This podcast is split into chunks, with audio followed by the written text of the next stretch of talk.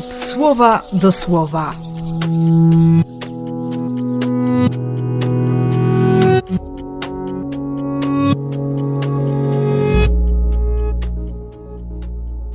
Szesnasty sierpnia, środa.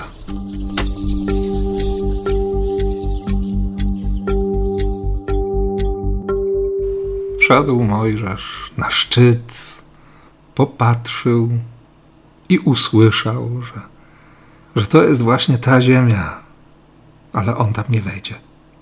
Największy, najpokorniejszy, najbardziej prawdziwy, najskromniejszy człowiek, w którym tak wiele się zmieniło i który tak, tak bardzo przylgnął do Boga, zobaczył. Nie wiem, może, może się dogadał, Mo, może nie było mu to potrzebne. Może nie musiał wejść. Wystarczyła ta droga, którą przeszedł i na której się przekonał, że, że można być z Bogiem, że warto być z Bogiem, że to jest właśnie przyszłość być, trwać, szukać, pytać. To już mu wystarczyło. No ja chcę więcej, nie? Takie mamy serce.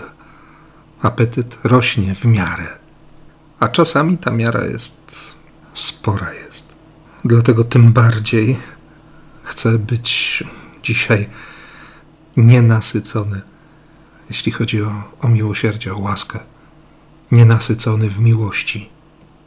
Jezus mówi przypowieść o tym, że, że się szuka tej zgubionej owcy, tej zbłąkanej i że odnaleziona sprawia nieprawdopodobną radość.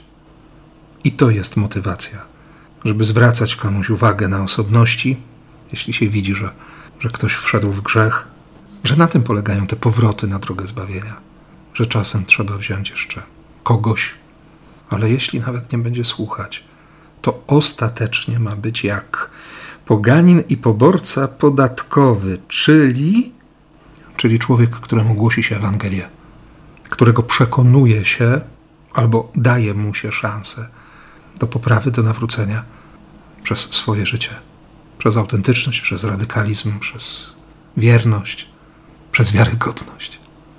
Bóg nie chce nikogo z nas stracić. Bóg nie chce stracić nikogo z tych, których my tracimy. To jest nadzieja, to jest ratunek dla Ciebie i dla mnie. Więc modlę się dziś o to, abyśmy, abyśmy umieli to wykorzystać i żyli w taki sposób, by inni nawet nie używając słów, pytali nas o Jezusa. I by nasze odpowiedzi, nawet te bez słów, może właśnie przede wszystkim te bez słów, były wiarygodne. Modlę się o to i błogosławię w imię Ojca i Syna i Ducha Świętego.